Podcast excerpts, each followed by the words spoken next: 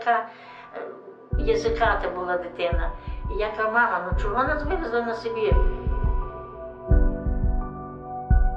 Понад 210 тисяч людей це майже як населення сучасного Луцька. Саме стільки жителів Західної України радянський режим депортував упродовж 1944-1953 років.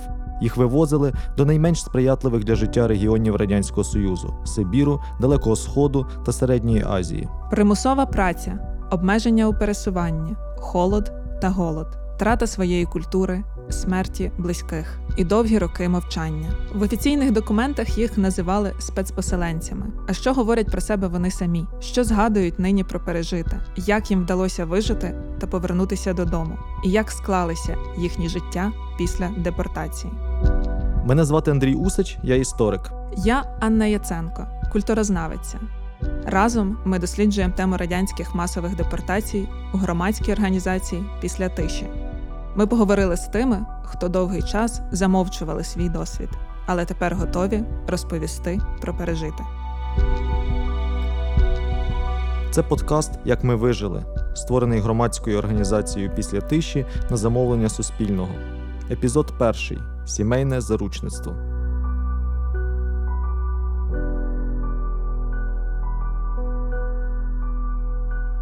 Масові депортації проти реальних або уявних противників режиму використовували влади різних держав. Проте у радянському союзі, з огляду на його розміри, депортації набули особливого поширення та стали важливим інструментом внутрішньої політики. Першими жертвами радянських масових депортацій можна вважати терських козаків, яких примусово переселили ще 1918 року. Пізніше тотальної депортації зазнали 10 народів, які проживали у радянському союзі. Серед них кримські татари, німці, калмики, чеченці, інгуші, карачаївці. Радянські масові депортації охопили й інші етнічні, релігійні та соціальні групи. Загалом їх жертвами стали понад 6 мільйонів осіб. Перша депортація з тих, про які йде мова у цьому подкасті, відбулася у травні 1944 року під час другого етапу радянізації земель Західної України. В ешелоні, що вирушив з Волині, вивезли понад 450 людей. Переважно це були родичі підпільників, дружини, діти, батьки. Це і стало приводом для їхньої депортації. Влада Радянського Союзу вважала їх соціально небезпечними через сімейну спорідненість з ворогами сталінського режиму. Ось як згадує про це Роман Скицький зі Львова, родину якого депортували у 1949 році. Нас е, вже як е, родину е, тоді називали ізмінника роди, вивозили в 49-му році. Ну, оскільки я народився в 47-му, в 49-му е, десь жовтень-листопад вивозили, тобто мені було неповних два роки. Батька арештували. Ми не знали, з якої причини. Ну, тоді все, все зводилося до одного. І змінник родини, і на тому кінець. От. А ми вже були автоматом сім'я врага народу, як тоді говорилося.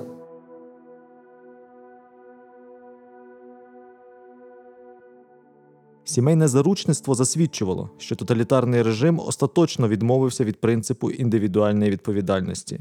Дослідниця Тамара Воронська називає людей, яких відправляли у депортацію, непевним контингентом. Їх карали не за вчинене, а за потенційну можливість щось учинити. І навіть співчуття руху опору тодішня система кваліфікувала як злочин. Було бажання радянської влади Тамара Вронська, історикиня. позбавити підтримки національно-визвольний рух, який розгорнувся на західноукраїнських землях. А формальним приводом була постанова радянська, ухвалена ще у грудні 40-го року, за якою якраз окреслювалося коло тих, кого необхідно було депортувати, але їх всіх називали зрадниками батьківщини. І звісно, ні під це формулювання ці люди не потрапляли, оскільки радянський союз не був їх батьківщиною.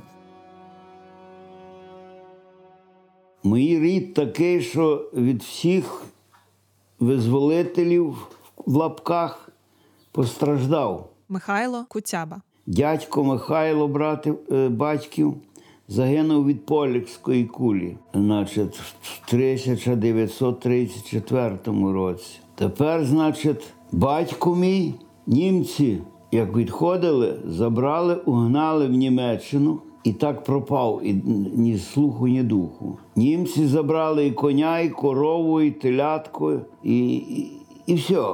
Більше нічого. А вже прийшли русські визволителі, то ті нас визволили від всього, що ми мали.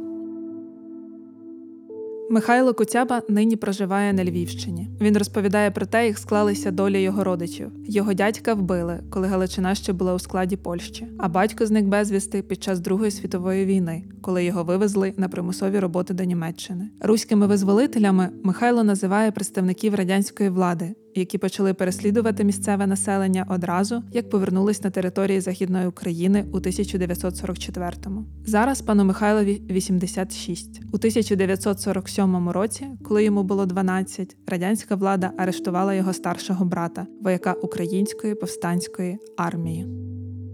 Коли він збирався йти в УПА, на наплечник готував, мама плаче і каже: сину, не йди, бо ти запропастиш себе і нас усіх. І видиш, виговорила, і так сталося. Таки не треба того казати, такої мови. Ось, а він клякнув перед мамою на коліна і каже: мам, вона каже, я ляжу на порозі, і ти не переступиш через мене. А він каже: мамо, не лягайте. Клякнув, просив, не лягайте, мамо, я мушу йти. І вона перехрестила його і пішов, і стільки його бачив. І в 47-му році весною, в травні місяці, його злапали, прийшли до хати, перерили все. Ми з дідом на подвір'ї сидимо, вони в хаті роблять реймо, вазонки виривають зі сміттям. І каже той один: з дибом вистріляного патрона бодай, то ви всі згорите в тій хаті разом з хатою. Люди, що були на службі у радянському союзі, погрожували куцябам та безладно коперсалися у хаті, робили рейвах, як каже Михайло. Родині пощастило. В них не знайшли ані схований у стодолі автомат, ані криївку під коморою, яку Михайло з дідом вже встигли засипати. І ми з дідом ту криївку засипали, задобкали, всю землю туди винесли, на вхід поставили скриню і не здибали поляки ті, по москалі того, того. І хата осталась. А перед тим, як мали вивезти нас, рано за тиждень рано встаємо, наш собака е, костуром забитий, неживий. А він такий вову, як той, гавкав. Хто йде, то гавкає, але на всіх по-інакшому. Партизани йдуть, то ми знаємо. Москалі йдуть, ми теж знаємо. Сусід йде, теж знаємо. Він, він так гавкав.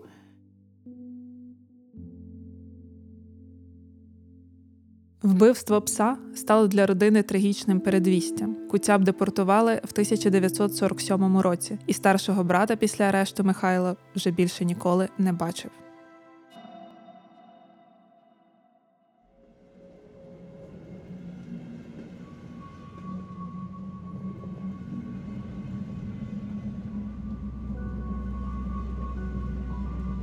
Надія Логоза у дівоцтві Дмитрук на рік старша за Михайла Куцябу. Вона згадує, що в її селі на Рівненщині повстанці з'явилися ще за німців. До УПА перебігли навіть місцеві поліцаї на німецькій службі.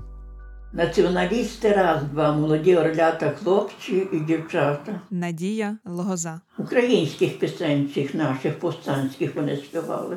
А потім, да, коли почалась та кусувація всяка, вони всі пішли, вроді геть із оружієм, пішли в ліс. То це вже того, як німців прогнали, ай, то вже було пекло. То вже пекло ходили, шпірхали, шукали, провірали, боже, грабили. Та то, то, то було, то пекло було вже. І почали арештовувати, забирати, вивозити. То вже були без кінця на ходу перелякані, ховалися. Належала до повстанців і старша сестра Надії Марія. Радянська влада схопила її в 1945-му і засудила до 10 років ув'язнення. Більша частина цього терміну пройшла в Магадані, але перші два роки Марію тримали у виправній колонії для неповнолітніх у Львові. Надія згадує, як вони разом з ще однією сестрою Ольгою возили Марії у колонію передачі, їздили залізницею на даху товарного вагону. А поїздом товарняком наверху. Тоді, тоді було, ще знаю, там всякі були Ті злодюшки, що ж тоді голодні руки були, то ще знаю, хтось каменем кинув, а в мене був кошик так на руці. О, і в той кошик попав, але кошик я тримала так, та от вони його не збили. Ну, таке запам'ятала. Ще до війни родина Надії хотіла виїхати до Америки. Батько мав свій млин і вже навіть устиг його продати. Однак польська влада перекрила кордон, тож Дмитруки вклалися у господарство. Все мали. Мали е, 10 гектарів землі, мали садок дуже великий, ну і господарка вся, плуги, вози, коні, корови, свині, овечки, гуси, кури. Індиків тільки не було. А це все було. І машина молотарка. Ну, але де то такі вже при мені такі були ті податки, да ті поставки, як то кажуть, то то було щось страшне, то то те було виконати. то. Йдеться про поставки державі продукції: м'яса, молока, яєць, картоплі. Такий натуральний податок у Радянському Союзі запровадили ще в 1933 році, а формально скасували аж у 1958. Поставки були обов'язковими і дійсно доволі великими. Втім, скоро родину надії позбавили й господарства. Там 46-м тато померли. А 47-й, то вже ми самі, ми з сестрою орали. Я за вішки, вона за плуга. Наймали, з родини допомагали там посіяти, зібрати щось допомагали. 48-й рік так само вже сестра вже замуж вийшла, ця Ольга, то вже був у нас прийма, його взяли в армію, то ми знов самі лишилися, волі дитинка була маленька. О, вже 49-й рік, 29 січня, то вивезли нас уже. А потім вже у 50-му, то, вже такий великий вивіз був у нас з села, що більше 10 родин вивезли. І вже так і бідних, і небагатих, і такі, що не були вроді би ніде замішані, але що ж, їм треба було колгосп побудувати. Ну і треба було, щоб не було таких посібників, що годувати ще могли когось.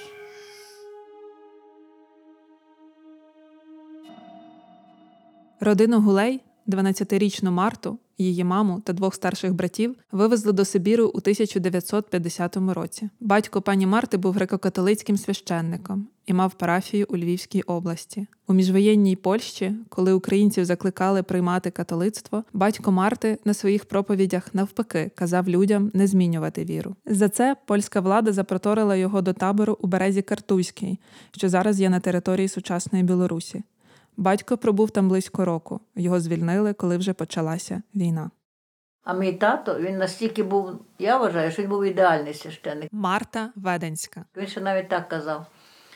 Якщо після моєї проповіді люди в церкві не плакали, значить я не підготовився до служби Божої. Він все працював з людьми, говорив так, знаєте, щоб вони стали кращими. Я думаю, що нормально він свою роль відіграв. Ну, але бачите, то не помогло. Після війни радянська влада засудила його за допомогу підпільникам. Пані Марта згадує, що ночами бандерівці приходили до їхньої хати по харчі. Але одного разу інший священник привів до гулеїв дівчину, яку треба було переховати, бо та нібито втекла з-під арешту. Пішла до мого тата. Два тижні була в нас. Дарка Штайден називалася. Дар'я Штайден. Вона спочатку була в Бандерівцях, потім її зловили. Нічого її не в тюрму вели, то все була версія. От. І потім вона погодилась працювати. Отак, от, в, такому, в такій ролі. Потім вже я не знаю, по яких священниках вона їхала, бо то вже так від мами чула. Тоді всіх тих священників в тюрму. Але е, як то було, значить, е, не тільки їх в тюрму, але родини всі на Сибір відразу автоматично. Між іншим, то була донька священника. Ну, але я також її в тому плані не, не виню. Вона не, ну, не всі можуть бути героями.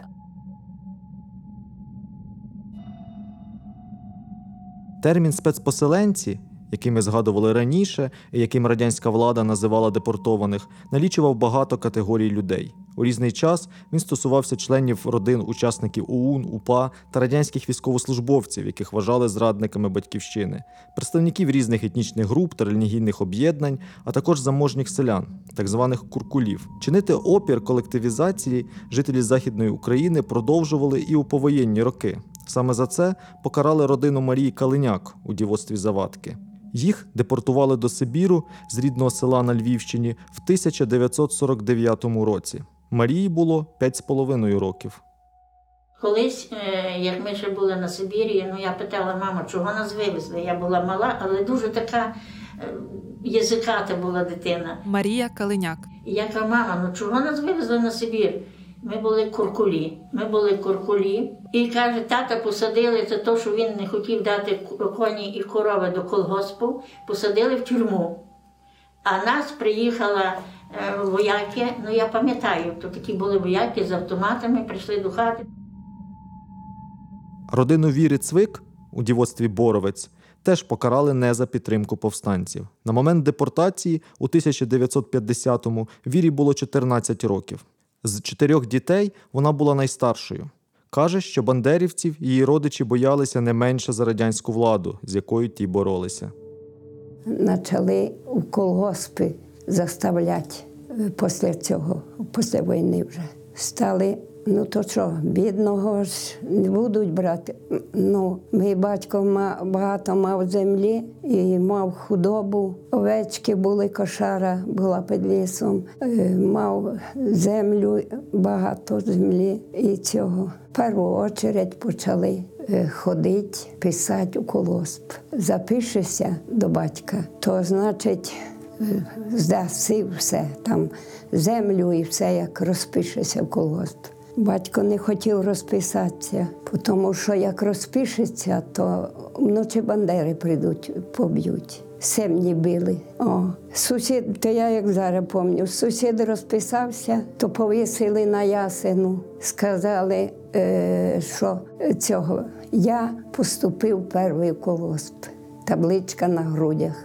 То я сама ходила, то читала, то це було. То так було, що не знали куди. Чи в колгосп, і в колгосп то розстріляють, і, і не, не в колгосп то візьмуть батька у район, поб'ють, поб'ють, прийде синій. Полежить і знову розпишешся, не розпишусь. Ну і так мучили, я не знаю, не пам'ятаю вже скільки пройшло. Прийшли, окружили хату і на вивозку начислили.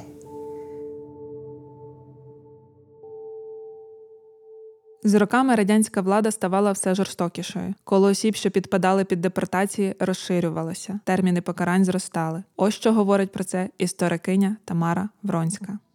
Репресованих із Західної України відправляли у 1944-45 роках на 5 років, а пізніше у вироках писали і 8, і 10 років. Тобто цей строк був несталим, непостійним для всього часу депортації. А вже після появи указу президії Верховної Ради Радянського Союзу 6 квітня 1950 року заслання стало довічним. Масові депортації тривали до кінця 1952 року. Невеличкими групами людей продовжували висилати і на початку 1953-го.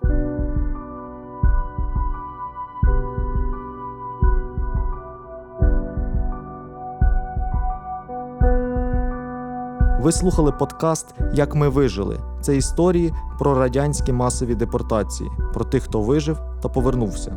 З вами були Андрій Усач та Анна Яценко.